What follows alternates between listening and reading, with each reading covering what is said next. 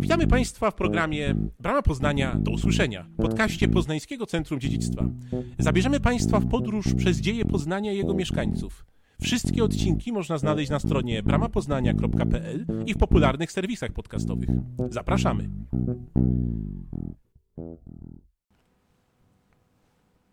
Dzień dobry Państwu. Witamy w kolejnym odcinku naszego podcastu Brama Poznania do usłyszenia. Dzisiaj razem ze mną jest Ligia Nowakowska. Dzień dobry, Ligio. Dzień dobry. W dzisiejszym podcaście skupimy się na żywiołach, konkretnie dwóch z nich, wodzie i ogniu. I to raczej w takim katastroficznym ujęciu, więc porozmawiamy sobie o pożarach i powodziach, które miały miejsce w dawnym Poznaniu i oczywiście również na Ostrowie Tumskim. No jak się Państwo sami domyślają, jest to temat dość rozległy, więc staramy się, postaramy się wyciągnąć z tego wszystkiego tylko taką esencję. Temat oczywiście nie do końca przyjemny, katastrofy, ale jak najbardziej istotny, szczególnie teraz w dobie zmian klimatycznych, które niosą za sobą bardzo często teraz większą liczbę katastrof, między innymi właśnie powodzi czy pożarów. To może tak na początek, jak sobie w dawnych czasach z tymi kataklizmami radzono. No, nie dysponowano takim sprzętem jak my, nie była tak rozwinięta technologia, w szczególności na przykład w zakresie y, monitoringu, monitorowania zmian, które mogą już jakoś sygnalizować, że za chwilę coś się wydarzy. Mhm. Pytasz, jak radzono sobie kiedyś, ale tak nawiązując, jak my sobie poradziliśmy w sumie niedawno, kiedy może miałeś okazję zwrócić uwagę, jak y, bardzo nasza Cybina tutaj wylała. Co prawda nie była to jeszcze powódź, ale bardzo mocno wezbrała i wyglądała majestatycznie. Zachęcamy do zobaczenia zdjęć na naszym Instagramie. Warta obok również bardzo mocno wezbrała, ale trzymała się wciąż w tej linii brzegowej, także no, było to na pewno też zaskoczenie. A jak sobie radzono kiedyś? Jedno jest pewne. Zarówno w dawnych czasach, jak i w zasadzie obecnie dużo zależy od no, takiego zaangażowania dobrej organizacji. W związku z tym, że jak wspomniałeś, temat jest bardzo szeroki, ja proponuję zacząć od powodzi. I na początek warto zaznaczyć sobie różnicę między dwoma pojęciami. Powódź formułuje się w oparciu o wezbranie. Wezbranie jest to takie wyraźne podniesienie się stanu wody, będące rezultatem po prostu zwiększonego zasilania wodą. Natomiast yy, powodzią nazywamy takie szczególne wezbranie, które przynosi i straty gospodarcze, i społeczne, właśnie na skutek przekroczenia przez wodę stanów brzegowych, linii brzegowej, zalania po prostu mm, okolicznego obszaru. Czyli tak po prostu też krótko mówiąc, nie jest tak, że jeśli mówimy o jakimś wyzbraniu, to zaraz jest to jakoś takie niebezpieczne i musi powodować szkody, tak? Dokładnie, tak jak mieliśmy teraz w przypadku Cybiny. Widać było mhm. wysokie wezbranie wody, ale no jeszcze nie była to powódź. Okej, okay, no to dzisiaj skupimy się już na tych, które ten stan brzegowy przekroczyły i były powodzią. Dokładnie. I jak na pewno się domyślasz, na Ostrowie Tumskim w czasach wczesnego średniowiecza do powodzi raczej dochodziło często. Jej powierzchnia tej wyspy mm, niewiele wynosiła się nad poziom otaczających ją rzek, czyli tutaj Warty i Cybiny. W zasadzie samo Palatium, czyli Pałac Książęcy, znajdował się na wzgórzu, czyli tak zwanym sumum. Nazwa ta odnosiła się do ukształtowania terenu z końca X wieku, ale nawet y, jeszcze w połowie XIII wzgórze to wraz z pozostałościami Palatium wyraźnie zaznaczało się w rzeźbie tej części Ostrowa Tumskiego. W czasach późniejszych wzgórze to mm, zanikało w wyniku nadsypania terenu przyległego i narastania warstw kulturowych oraz powodziowych, ale nazwa ta funkcjonowała jeszcze przez y, dobrych kilka wieków. No i jak widać, zagrożenie powodzie miało wpływ na zagospodarowanie wyspy już od y, początków pojawienia się na niej osadnictwa. Czy w takim razie możemy też zakładać, że te olbrzymie, jak na ówczesne czasy, wały, które otaczały osady na Ostrowie Tumskim, miały gdzieś tam też oprócz celów obronnych również taki cel, żeby chronić przed powodzią? Mhm, zgadza się. Dokładnie tak. Konstrukcje obronne grodu pełniły funkcję no, też wałów przeciwpowodziowych.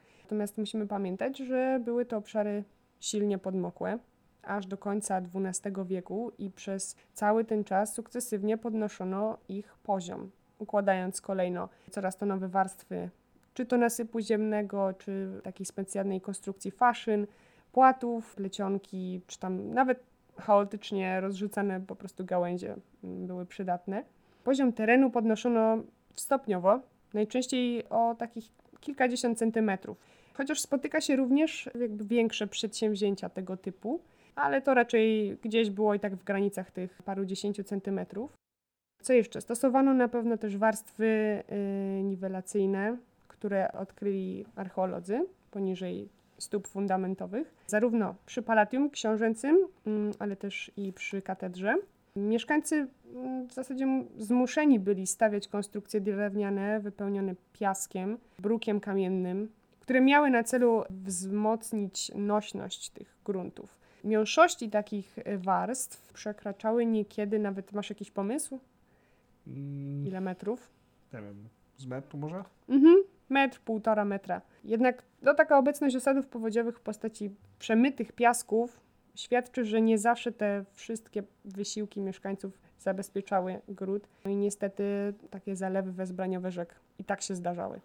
No, no i spodziewam się też, że nie tylko nawet to, ale pewnie też nie zawsze musiała to być powódź, pewnie czasami też po prostu zwykła wilgoć też, jak wiemy, nawet Mhm. od mokrych łąk, one też pewnie gdzieś co jakiś czas powodowały, że ten grunt nasiąkał, ale czy możemy też jakoś stwierdzić, że suma summarum jednak ten wielki zbiorowy wysiłek spowodował, że w którymś momencie wyspa była jednak już trochę mniej zagrożona powodzią? Tak, historycznie wynika, że tak, bo w świetle badań archeologicznych przeprowadzonych tutaj na Ostrowie Tumskim twierdza się, że do połowy XIII wieku, właśnie w wyniku takiego stałego podnoszenia powierzchni terenu poprzez stosowanie tych nasypów, tworzenia warstw osadniczych, tych wszystkich elementów, o których wcześniej wspomniałam, poziom podniesiono w ciągu 300 lat od 3 do 5,5 metra. To jest naprawdę bardzo dużo, robi to wrażenie. No i to no, musiało to spowodować, że wyspa stała się po prostu e, bezpieczniejsza pod względem zagrażających jej powodzi.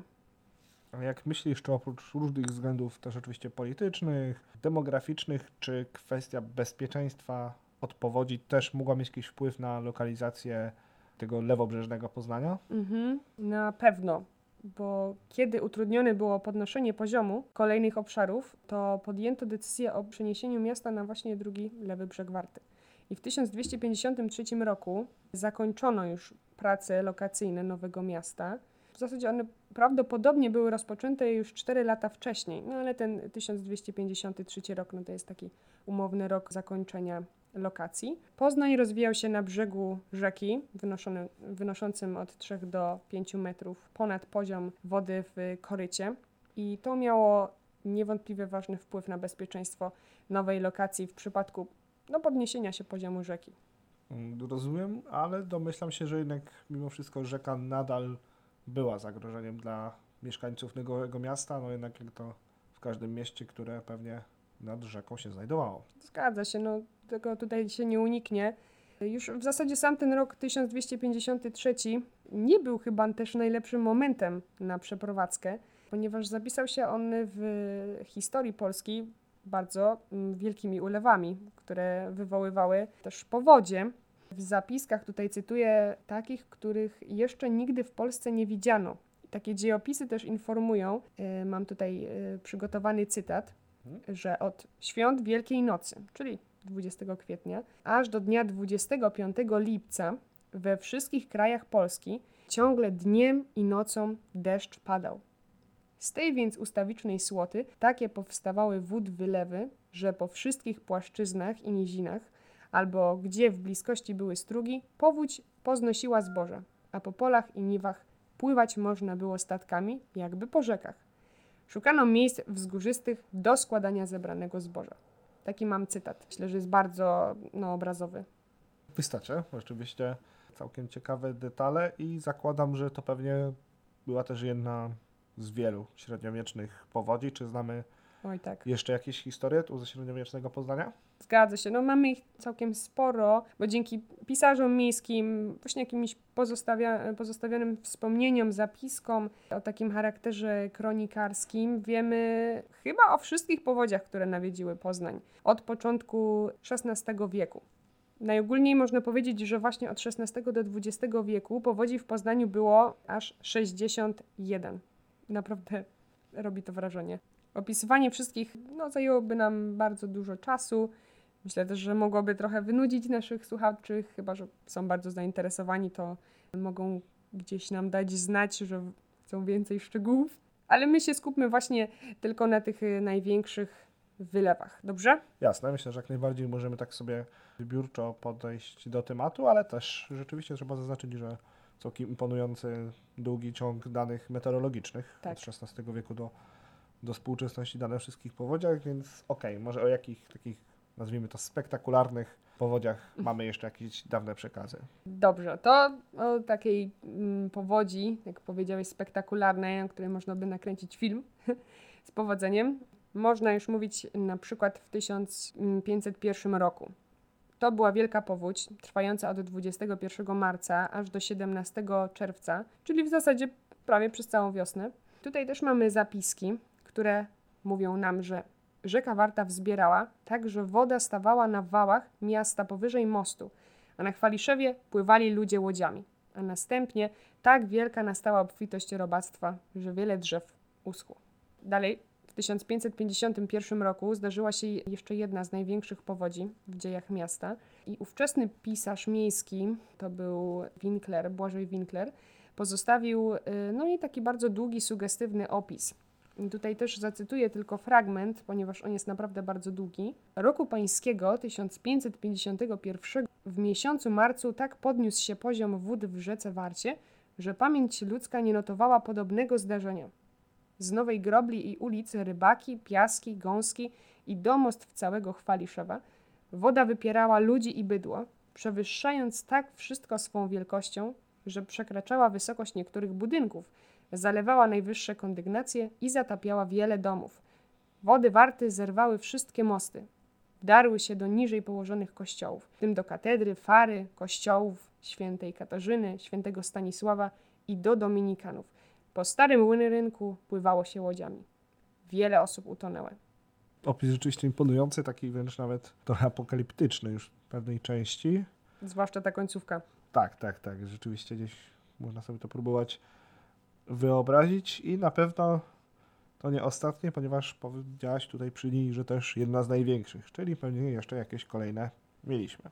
Zgadza się, bo niecałe 40 lat później, w 1586 roku, wody Warty zalały jeszcze Chwaliszewo, Śródkę, Nową Groblę, Garbary, Rybaki, Piaski, Rynek i w zasadzie no, wszystkie ulice doprowadzające do rynku, co teraz jak sobie wyobrażamy, jest to dość przejmująca wizja, zwłaszcza y, osób, które pływały tutaj łodziami po naszym mieście.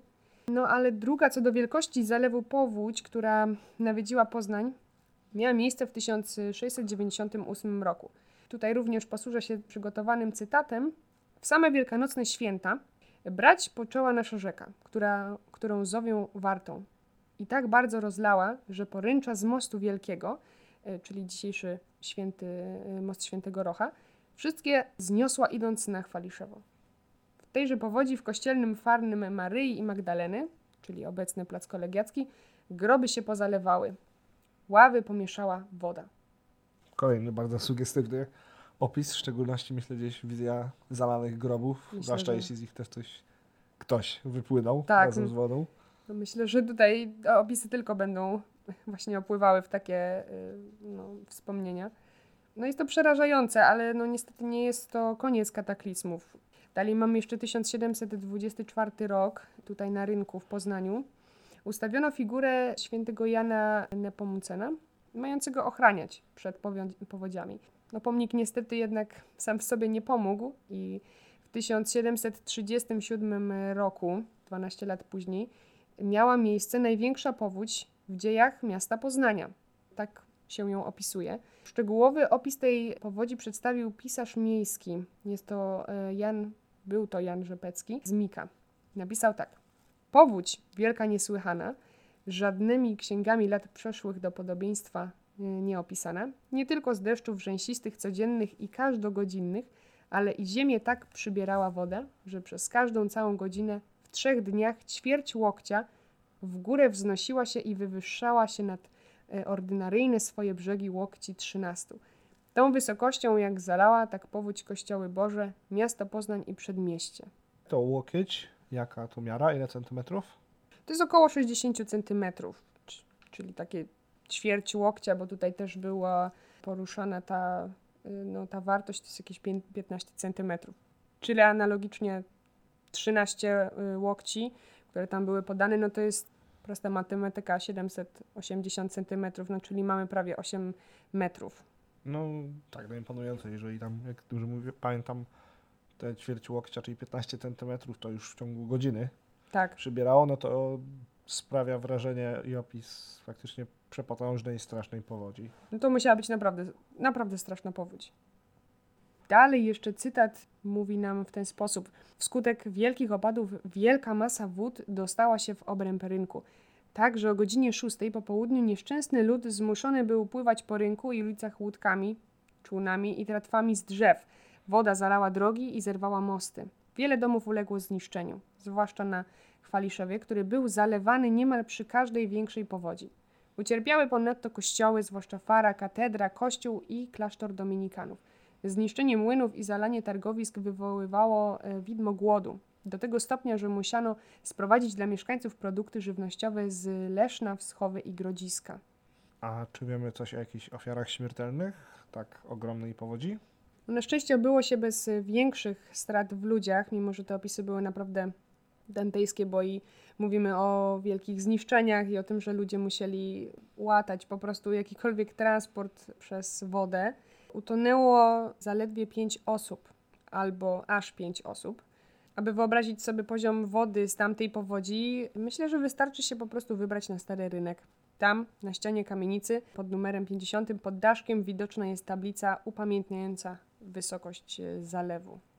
No tak, rzeczywiście znane miejsce na mapie Poznania i opisałaś, opisano tę powódź jako największą w dziejach miasta, czyli jak rozumiem, możemy, być może trochę ryzykownie przyjąć, że w kolejnych wiekach, dalszych latach woda już aż tak groźnym żywiołem dla Poznania nie była. Zgadza się. No, myślę, że można tak stwierdzić, że te, to była największa powódź. Wcześniejsze też były w takich znacznych rozmiarach.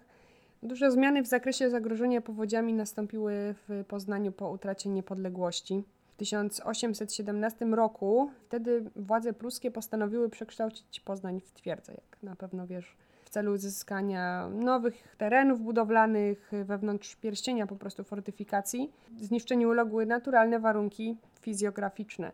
Zasypano, zniszczono stare fosy i strumienie, łąki, takie ważne tereny bagienne. Wprowadzono też niektóre cieki do sieci kanalizacyjnej. Biegi innych uległy modyfikacji, także było tutaj naprawdę bardzo wiele takiej rabunkowej gospodarki na, na naszych terenach. Utworzono liczne zbiorniki na terenach podmiejskich, głównie na miejscu wyrobisk po glinie i piasku. Dokonano też regulacji koryta y, rzeki Warty, bardzo takiego kontrowersyjnego, ale doprowadziło to do jej stabilizacji.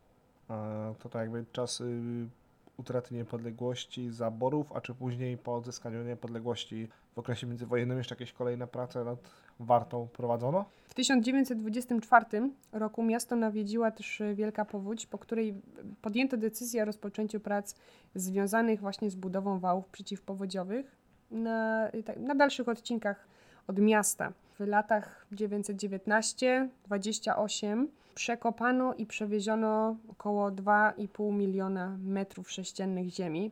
No i to dzięki czemu w znaczny sposób podniosło poziom terasy zalewowej. Zastosowano nasypy ziemne, zrealizowano też plan budowy mm, grobli przeciwpowodziowej. A powiedz mi jeszcze proszę, ponieważ spotkałem się też z takim określeniem, tutaj na pewne obiekty, które istnieją w Poznaniu, tak zwane znaki wielkich wód. Co to takiego?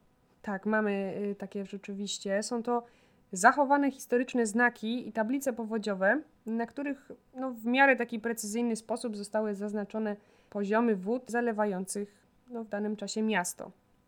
Okej, okay, czyli w takim razie ta tabliczka, o której mówiłaś w kamienicy na Starym Rynku, jest właśnie takim znakiem wielkiej wody, który nam rzeczywiście wskazuje poziom powodzi? I tak i nie, dlatego że przygotowując się tutaj do tego podcastu, natknęłam się na artykuł profesora Wosiewicza, profesora z naszego Uniwersytetu Przyrodniczego, i on w swojej pracy dowodzi, że tej tabliczki nie należy traktować jako pełnoprawnego znaku wodnego, tylko bardziej jako taki orientacyjny poziom wody.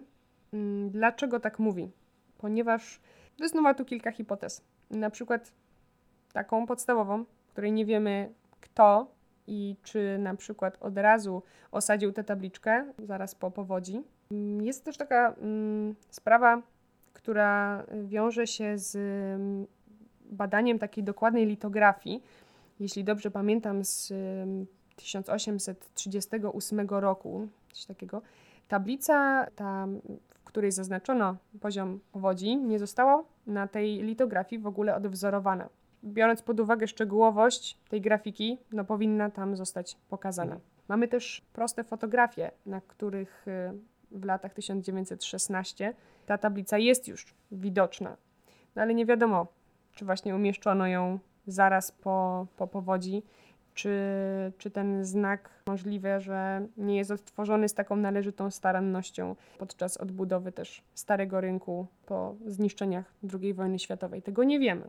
Okej, okay, to ciekawy wątek, bo rzeczywiście tabliczka y, bardzo w Poznaniu znana i zawsze jakoś tak właśnie traktowana jako taki wyznacznik wysokości powodzi, taki pewny. Zgadza y, się, ja też o tym nie wiedziałam, przyznaję, także bardzo się cieszę, że trafiłam na taką informację uzupełniającą. Okej, okay, no to wątek edukacyjny, na który nam zawsze bardzo zależy, a powiedz mi, czy to w takim razie jak się w ogóle ma sprawa może z jakimiś innymi takimi znakami wodnymi czy tablicami. Myślę, że może tutaj porozmawiamy sobie o tej bardzo znanej kolumnie w Psauterii, która może co prawda nie jest bardzo widoczna dla przeciętnego zwiedzającego, ale wiemy, że mhm. jest coś takiego. Kolumna y, znajduje się wewnątrz budynku Psauterii na parterze i ona rzeczywiście y, odnosi się do kilku powodzi w Poznaniu. Natomiast co ciekawe, y, najnowsze badania i pomiary potwierdzają, że te kreski znajdują się za nisko, o 40 cm aż, niż w zasadzie faktycznie powinny. Zatem nie można uznać tych znaków za takie wysokościowe znaki powodziowe. Też należy mieć to na uwadze, jeżeli uda się właśnie wejść do, do psauterii i zobaczyć ten obiekt. A to rzeczywiście kolejny ciekawy wątek, bo też kolumna z psauterii kojarzy mi się jako taki wyznacznik, gdzie rzeczywiście zawsze się ją pokazuje i mówi, że o, woda dotąd sięgała. Takie 40 cm to jednak dosyć istotna mhm. różnica. Zgadza się. A jeszcze co chyba ważne, to brakuje tutaj znaku dotyczącego najwyższe, jakby najwyższej z odnotowanych powodzi poznańskich, czyli tej z, pamiętasz, którego roku? 836? 736. 736. Jeżeli byłby w ogóle taki znak w budynku psauterii, to powinien się znajdować w obrębie stropu albo na jakiejś w ogóle wyższej kondygnacji. Także to, to też warto o tym pamiętać. Mhm. A powiedz mi w takim razie jeszcze może jedno takie miejsce z dość znanymi takimi tabliczkami to Kościół Bożego Ciała, jak one tam wyglądają, ich historyczność, dokładność? Mhm, zgadza się, bo Kościół jest w zasadzie szczególny, szczególnie bogaty w te znaki i, i tablice powodziowe. Są tam ich aż trzy. Kościół był y, wielokrotnie zalewany. Znajdują się tam y, tablice odnoszące się do powodzi z 1698 roku, 1736 i 1888 roku i wygląda to w ten sposób, że najwyżej umieszczona jest kwadratowa tablica, która informuje o tej najwcześniejszej powodzi. Później druga, taka najbardziej okazała z zielonkawego marmuru upamiętnia powódź z 1736 roku, natomiast ona jest umieszczona bardzo, bardzo nisko, dużo poniżej tej pierwszej powodzi, tej tabliczki, która upamiętnia pierwszą powódź, więc ona w żadnym wypadku nie może być no, takim wysokościowym znakiem powodziowym nawet takim orientacyjnym. No i mamy jeszcze trzecią tablicę, która upamiętnia powódź e, z 1888 roku. To jest taka mosiężna tabliczka. Ona jest w ogóle od, e, umieszczona w bocznym wejściu od strony ulicy Łąkowej. No i w zasadzie jest to jedyna tabliczka z tych trzech obiektów, która może być bezpośrednio uznana za wysokościowy znak powodziowy, ponieważ ma taką precyzyjną kreskę, która wskazuje, dokąd sięgała woda. Okej, okay, no to też ciekawy wątek w sumie, gdyby ktoś odwiedzał ten kościół, żeby też pamiętać, że pośród tych trzech tabliczek tylko jedna rzeczywiście nam tak obrazuje, dokąd sięgała woda. No i tak myślę, że może teraz już przy okazji właśnie rozmowy o tych tabliczkach, które pomagają nam pamiętać, jak niszczycielskim żywiołem może być woda. Chociaż myślę, że w pamięci wielu z nas nie tylko te tabliczki, ale przecież również wspomnienia z powodzi 97 roku. Sam pamiętam jeszcze wizytę u wujostwa kilka lat później we Wrocławiu, jak pokazywali nam zdjęcia, jak to u nich wyglądało. To myślę, że przy tej okazji już tak właśnie mówiąc też o współczesności, przejdziemy sobie już do drugiego żywiołu, Do o którym mieliśmy mówić. Dobrze, o ogniu. I może tak na początek rzeczywiście ogień, pożar, to tak tu słowem wstępu o średniowieczu możemy powiedzieć przy tym kataklizmie. Dobrze, no to zaczynamy znów od średniowiecza, kiedy to w Europie niestety nie kontynuowano osiągnięć zdobytych przez strażaków w okresie Cesarstwa Rzymskiego. Przez długi czas brakowało zorganizowanych takich drużyn, które specjalizują się po prostu w- gaszeniu mm, pożarów. Walka z ogniem była wówczas takim, ja to tak sobie wyobrażam, takim po prostu chaotycznym zrywem mieszkańców zagrożonej miejscowości. Po prostu paliło się, no to uciekamy, robimy co możemy. Nie było utrwalonych żadnych reguł na piśmie, żadnego postępowania, żadnych ustnie przekazywanych z pokolenia na pokolenie, o których nam wiadomo, zakazów czy nakazów. Początkowo panowała zasada jeden za wszystkich, to wszyscy za jednego. I dopiero później wraz y, z rozwojem miast pojawiały się zarządzenia dotyczące takiej obrony ogniowej, utrwalone w już dokumentach miejskich. Czy wiemy z jakich lat, z jakiego okresu mamy takie pierwsze zarządzenia obrony ogniowej? Tak, wiemy. Pojawiły się mniej więcej na początku XII wieku. I zaczęto w, wówczas wydawać pierwsze przepisy pożarowe określające rodzaj sprzętu przeciwpożarowego, który powinien się znajdować no, do dyspozycji mieszkańców na wypadek takiego zagrożenia. Pierwsze rozporządzenia wydano w Londynie 1189 rok, następnie w Augsburgu 1276, w Wiedniu 1278 i Monachium 1371. Podaję te daty, jeżeli kogoś by to faktycznie bardziej zainteresowało. Okej, to skoro było to uregulowane, to jakim sprzętem się posługiwano? Takim podstawowym sprzętem do walki z ogniem były trochę tak jak teraz: drabiny, wiadra, tłumice, takie płaskie, wiklinowe miotły obszyte tkaniną taką, która nasiąka, osadzone na, na długich drążkach. Te tłumice maczało się w wiadrach lub beczkach z wodą i uderzało nimi w miejsca, gdzie spadały iskry lub no, z których wydobywa się płomień. One są stosowane również obecnie. Posaki, topory, płachty namoczone wodą, tego typu rzeczy były używane. Okej, czyli rzeczywiście taki sprzęt dość prosty, który mógłby pewnie być rzeczywiście dostępny właściwie W każdym e, domu. Dokładnie, w każdym domu, czy trochę w późniejszym średniowieczu pojawiło nam się już może coś nowocześniejszego?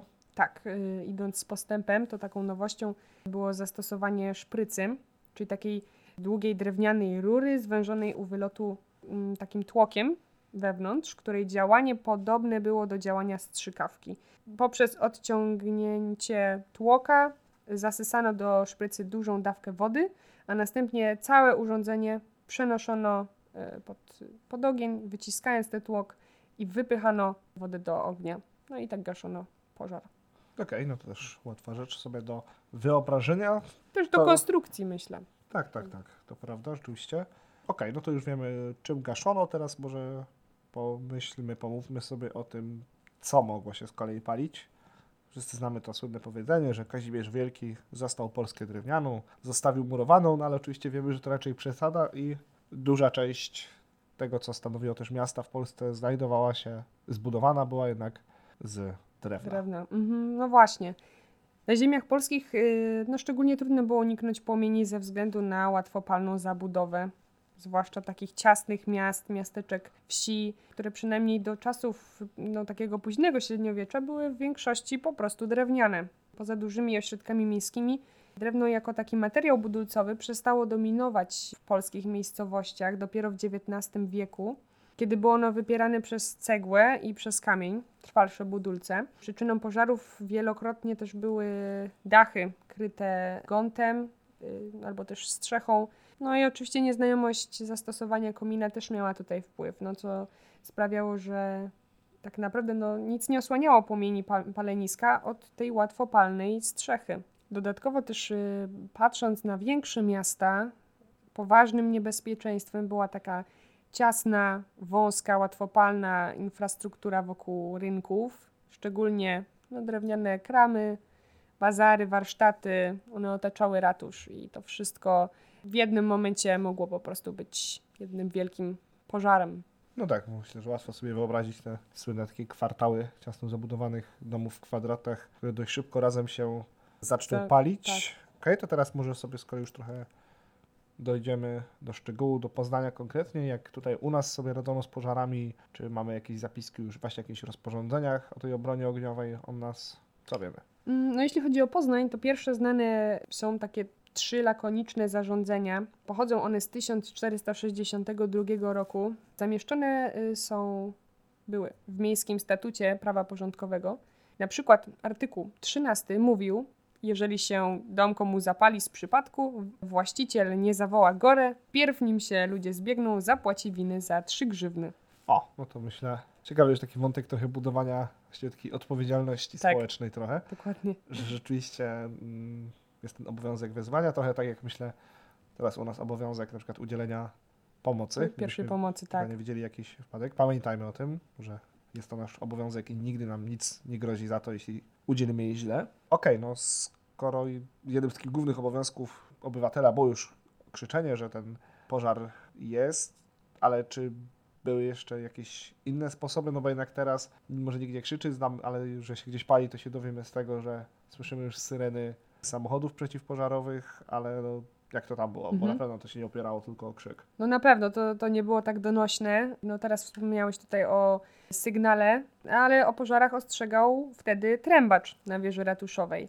Jako taki sługa miejski, to był jego obowiązek, żeby właśnie zatrąbić w razie zauważenia pożaru albo zadzwonić solidnie dzwonami. Od XV wieku czuwali również kominiarze, zobowiązani przez władze miejskie do sprawowania takiej kontroli i nadzoru nad y, kominami, dbając no, przede wszystkim o ich odpowiednie przeczyszczenie. Wspominałeś już, że polskie miasta przez długi czas były zabudowane dość ciasno, były zbudowane z drewna, więc podejrzewam, że pożary dla naszego kraju mogą być dość częstym zjawiskiem, częstym nieszczęściem. Mamy tu też jakieś dane, statystyki, jak przy powodziach? Mm, tak, no, no niestety mamy mm, całkiem sporo takich danych. Dzięki opracowaniom historyków wiemy, że od połowy XV wieku do no, mniej więcej końca XVI aż 539 pożarów zbiorowych dotknęło polskie miasta. No i niosły one ze sobą oczywiście olbrzymią listę strat. W 81 z nich spłonęło, spłonęła 1 trzecia miast, w 18 ucierpiała jedna druga miast, a w 77 y, spłonęło ponad połowę tych miast. Także wobec braku skutecznych sposobów takiego okiełznania y, pożaru powstawało wiele zabobonów, jak możesz sobie też wyobrazić, przesądów. W dobie średniowiecza taka prosta ludność postrzegała pożar jako no po prostu karę Bożą. Jeszcze na początku XX wieku strażacy spotykali mm, podczas akcji na wsiach osoby, które no na przykład nie robiły nic, tylko wznosiły modły o zgaszenie pożaru. Mm, Kobiety wychodziły z obrazami świętych. Też odnotowano takie przypadki stawiania oporu wobec strażaków przybyłych na miejsce zdarzenia, że to niby oni zakłócają tutaj modlitwy. Także tak, tak to było. No, rozumiem, ale na szczęście myślę, że w szczególności w przypadku większych miast do tematu pewnie jednak podchodzono bardzo, bardziej pragmatycznie i wiedzieli, że muszą zrobić coś więcej niż tylko wnosić modły, żeby pożar ugasić. W takim razie może coś jeszcze więcej o ochronie przeciwpożarowej w średniowiecznych miastach, może jak wyglądało dokładnie jeszcze takie Mhm. y, gaszenie czy przygotowywanie się do tego. Pewnie. Pierwszym przykładem prawodawstwa przeciwpożarowego w naszym kraju były wprowadzone przez e, Krakowską Radę Miasta w latach 70. XIV wieku zakazy, które były próbą ratowania ludzi i ich mienia przed niebezpieczeństwem, jakie po prostu niósł za sobą pożar. Dla takich nieostrożnych osób, nie stosujących się do wytycznych, wprowadzono naprawdę surowe sankcje. Wielokrotnie no, był modyfikowany ten krakowski porządek ogniowy. Nakładał na mieszkańców obowiązek przykład posiadania narzędzi do walki z ogniem. Rzemieślnicy na przykład, którzy swój fach wiązali bezpośrednio z wodą, zobowiązani byli jako pierwsi dotrzeć na miejsce niebezpiecznego zdarzenia. No, logiczne. A spośród mieszczan wybierano rurmistrza, który w razie pożaru dowodził akcją ratunkową. I u progu takiej ery nowożytnej obrona przed pożarem spoczywała na członkach cechów. Na murarzach, na dekarzach i innych obeznanych z pracą po prostu na wysokościach. Akcją gaśniczą kierowały osoby wybierane przez władze miejskie, no i uchylanie się od tego obowiązku po prostu podlegało karze. Jak powiedziałem, dużo bardziej pragmatyczne Tak. e, podejście, a mówiłaś o Krakowie, czy w Poznaniu? Też takie rzeczy mieliśmy, jakby wiemy, kiedy się jakieś już też takie konkretne przepisy pojawiło, jakieś prawodawstwo? Tak, poznański magistrat w 544 roku wykorzystał już istniejące w innych miastach, co prawda, przepisy, poszerzając je o tak zwany regulamin ochrony przeciwpożarowej, polegający na rozciągnięciu obowiązków na organizację cechową, przypisując każdej z nich obowiązek ochrony przed ogniem innej dzielnicy miasta. Także to, co mówisz, cały czas tutaj rozgrywa się o tę pragmatyczność, o, o poszerzanie po prostu takiej obrony. Pomysł ten nie był nowatorski, zaczerpnięty został z ówczesnego Paryża, no ale był skuteczny. No to tutaj mamy XVI wiek, wiek myślę też dosyć przełomowy w dziejach świata, coraz bardziej rozwijający się renesans, za którym szły wielkie idee i różne też pomysły technologiczne. Czy wiek ten przyniósł też jakieś zmiany właśnie w podejściu do walki z ogniem? Tak, na pewno. Cieszę się, że wspomniałeś właśnie o tym wieku, bo no, widzimy, że problem ten zaprzątał głowy wielu wybitnych ludzi. Na przykład nawet wielkiego polskiego myśliciela Andrzeja Frycza Modrzewskiego. W 551 roku wydał on taki e, traktat, który pamiętamy pewnie wszyscy z lekcji historii o naprawie Rzeczypospolitej.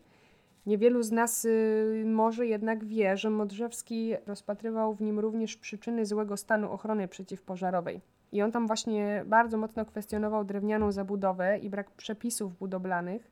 Proponował też modelowe rozwiązanie, w zasadzie które polegało na działaniach głównie prewencyjnych, na przykład na cyklicznych kontrolach budynków oraz tworzeniu drużyn gaśniczych z takimi wykwalifikowanymi dowódcami.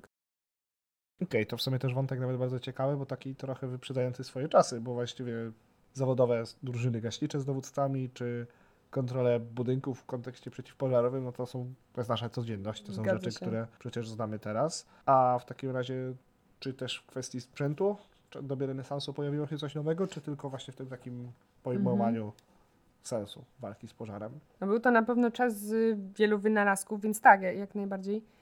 Dość nietypowym wynalazcą był Jan van der Heyden, holenderski malarz, który piastował urząd we y, władzach miejskich Amsterdamu.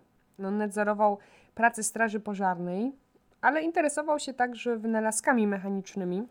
I w 1690 roku opublikował książkę wozu strażackiego, takie studium ym, sprzętu przeciwpożarowego, zilustrowane jego własnymi rycinami, gdzie po raz pierwszy pojawiła się rycina węża strażackiego. E, Dodatkowo był odpowiedzialny też za oświetlenie ulic, iluminację w, m, w dniach y, uroczystości, także naprawdę miał szerokie zainteresowania. Ale dodam tylko, bo zapomnę, że w Polsce drewniane sikawki z jednoramienną dźwignią do pompowania były w zastosowaniu już w 1735 roku i potwierdza to zabytek z Leszna. Dobrze, to po tym wątku dotyczącym podejścia i sprzętu do y, gaszenia ognia wróćmy sobie teraz do Poznania. No spodziewam się, że jeśli chodzi o pożary, to pewnie najgorszy okres jednak średniowiecze, z racji też drewnianej zabudowy, czy słusznie myślę? Mm, Tak, mamy kilka przykładów pożarów, które dotknęły Poznań w tym okresie. Źródła mówią, że na przykład na ulicy Głównej w 1260 roku pożar dotknął Kościół Wszystkich Świętych, także rezydencję biskupów. W 1456 roku mm, jest zapisek, że Chwaliszewo prawie całe zgorzało. Dalej w 1464 roku mamy tutaj wspomnienie, że tegoż roku w dzień przed narodzinami Najświętszej Maryi Panny w nocy zajął się ogniem między Żydami. Na ten czas klasztor u czarnych mnichów zgorzał, do tego wiele Żydów zamordowanych było od chrześcijan. Podwójna tragedia, bo też silny wątek antysemicki niestety. Dokładnie, Takiej potrzeby chociaż zrzucenia winy na kogoś. zgadza się. Dalej mamy 1477 rok i opis. Poznań zgorzał mało nie wszystek. Rok później mamy dopisek, że spalił się Ostrówek, a 1499 rok wspomnienie mówi, że dnia 9 kwietnia spaliła się znaczna część Chwaliszewa. To chyba trochę też pechowa dzielnica, bo już dużo razy tam się dzisiaj pojawiła. Tutaj kilkakrotnie przy pożarach, przy każdej powodzi też była mowa chociażby o tych łódkach, które Tak, przez tak. Wajszewo płynęły. Okej, eee, skupiamy się tutaj, myślimy o takich wielkich pożarach, które obejmowały całe ulice, kwartały miast, czy jakieś duże części, ale no spodziewam się, że również wtedy zdarzały się też mniejsze no, jakieś pożary, na przykład tylko podpalenie, które miało dotyczyć konkretnego pojedynczego domu czy gospodarstwa. Oczywiście mamy przykład, który pochodzi z XVI wieku. Z kroniki dowiadujemy się, że tegoż roku 1555 Wawrzyniec Kunec Ziółkowa, parobek, został spalony żywcem pod szubienicą za to, iż mszcząc się za obicie na Krzysztofie Białoskórskim, swym dziedzicu, spalił mu folwark cały. To dość drastyczne zdarzenie i szczególnie drastyczna kara, no ale to myślę tak bardzo w duchu epoki, Mhm. tego co znamy z tamtych czasów, jeśli chodzi o kary. Tak, prawo było zdecydowanie surowsze. Zdecydowanie. Spodziewam się, no i też wiem trochę z historii, że pożary nie omijały również naszej poznańskiej katedry. Dla przykładu, w 1622 roku potężny pożar objął gotycką świątynię, w wyniku czego spłonęły wszystkie hełmy wież oraz dach. W 1772 roku kolejny pożar stopił kościelne dzwony oraz zniszczył dach i wyposażenia kościoła z y, ołtarzem głównym włącznie. O tym y, też mówi nasz y, jeden z filmów serii Ostrów pod lupą, także zapraszamy, tam szczegółowo omówiliśmy ten temat. W zasadzie zapraszamy i wymieniając właściwie te wszystkie pożary, no musimy tak cały czas pamiętać, że władze miasta naprawdę starały się tym pożarom zapobiegać i niekiedy dość skutecznie z nimi walczyły. Tak, bo do dużych zmian w kwestii ochrony przeciwpożarowej doszło właśnie w XVI wieku. Wtedy uchwalono porządek ogniowy miasta Poznania. On dokładnie określał już sposoby zabezpieczania miasta od ognia i organizację akcji gaśniczej i też ratowniczej. Dokładnie opisano ilość sprzętu gaśniczego, który się miał znajdować na danej ulicy.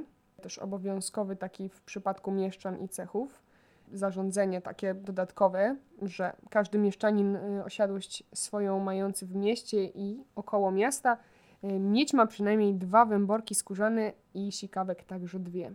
No i dokładnie też rozpisano zakres obowiązków w wypadku wybuchu pożaru. Na przykład czytamy, że wszyscy cieśle, murarze ze wszystką swoją czeladzią mią bierzeć ku ogniowi z siekierami. Dachy i mury wedle, jako im będzie kazano rozrębować i roztargać. No ale niestety tak to wyglądało na papierze, codzienność nie wyglądała tak dobrze. Mało kto respektował te przepisy. No były one uciążliwe i kosztowne dla mieszkańców, no i w zasadzie częściowo, pewnie w większości z nich zrezygnowano.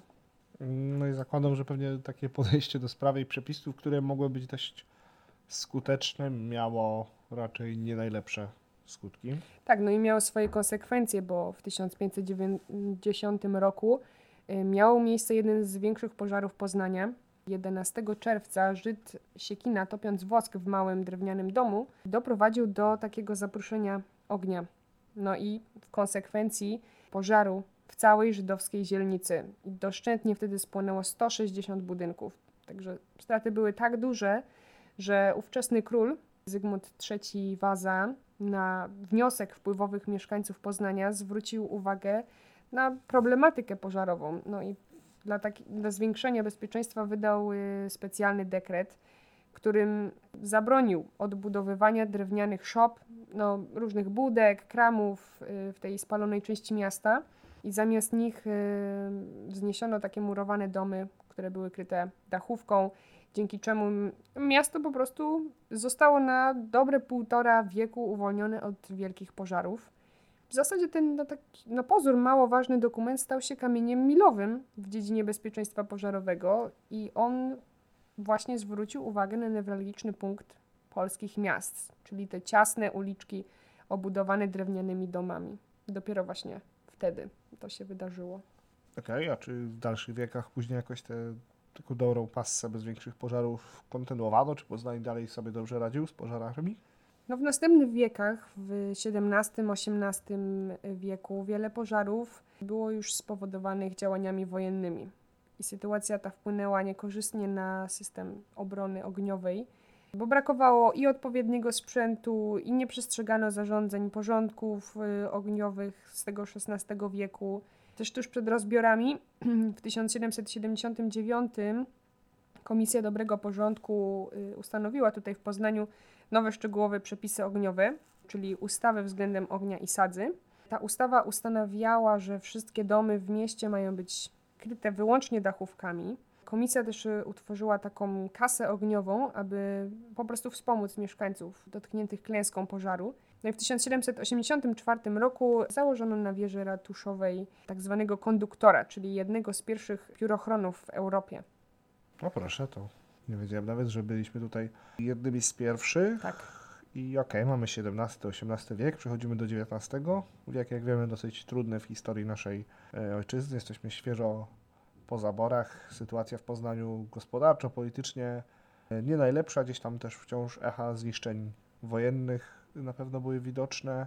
Czy może tutaj też pożary jakąś, że tak powiem, taką niezbyt chlubną cegiełkę w XIX wieku do Poznania dołożyły? Tak, no do tych nieszczęść dołączył na pewno wielki pożar Poznania w 1803 roku. I to musiał być naprawdę olbrzymi cios dla mieszkańców y, miasta.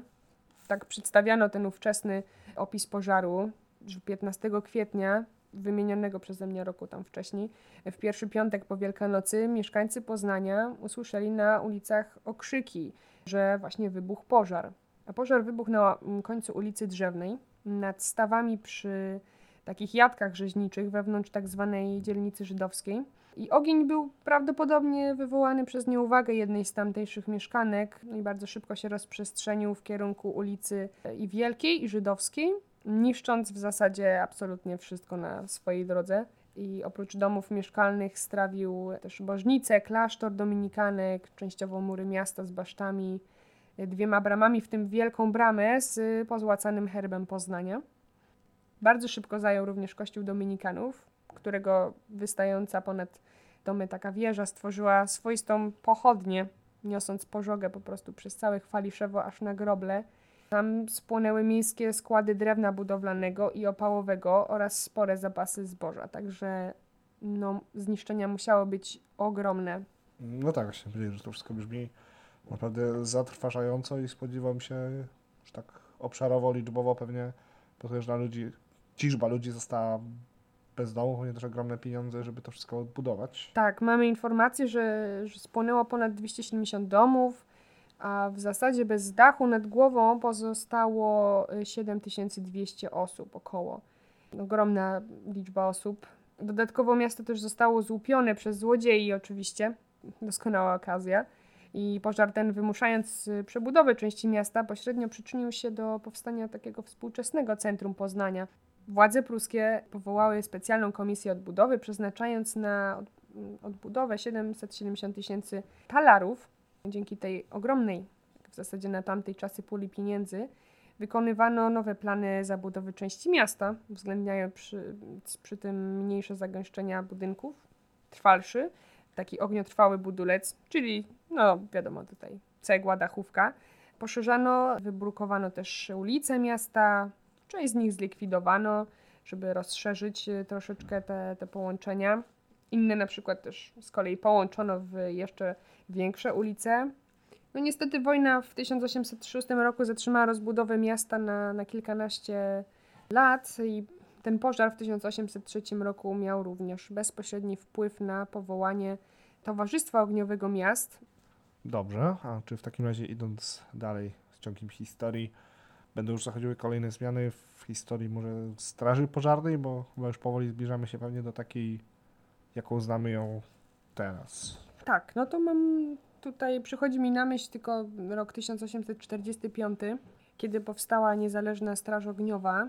No i potem przez około 20 lat ona odgrywała decydującą rolę w gaszeniu pożarów w Poznaniu. W straży tej działało około 120 osób i Polaków i Niemców. No a potem w drugiej połowie XIX wieku utworzono na, na prawym brzegu Warty oddzielną kompanię ratunkową, tak zwaną stanicę śródecką y, oraz stanicę na Chwaliszewie. I czy to już była taka straż zawodowa, jaką znamy teraz? W sumie jeszcze nie. W 1887 powstała strażnica przy ulicy Masztalarskiej, no, czyli w miejscu obecnej siedziby dla Mhm. zawodowej straży pożarnej. A czy później odzyskanie niepodległości w 1918 roku jakieś kolejne zmiany Tak, przyniosło? tak, bo, bo ważnym y, zadaniem po 1918 roku było odtworzenie straży pożarnej i mm, zmiany kadrowe oczywiście, co wiązało się przede wszystkim z zastąpieniem przez Polaków Niemców, którzy wyjechali do Rzeszy i mm, spolszczenie słownictwa pożarniczego. Okej, a czy coś jeszcze ciekawego w okresie międzywojennym w zakresie straży pożarnej i pożarnictwa się wydarzyło? No tak, bo w okresie międzywojennym władze strażackie zwróciły uwagę na rolę kobiet w ochronie przeciwpożarowej. I za początek tak zwanej służby mm, samarytańsko-pożarniczej w Polsce przyjmuje się 1917 rok. Wtedy w Radomiu odbył się pierwszy żeński kurs pożarniczy.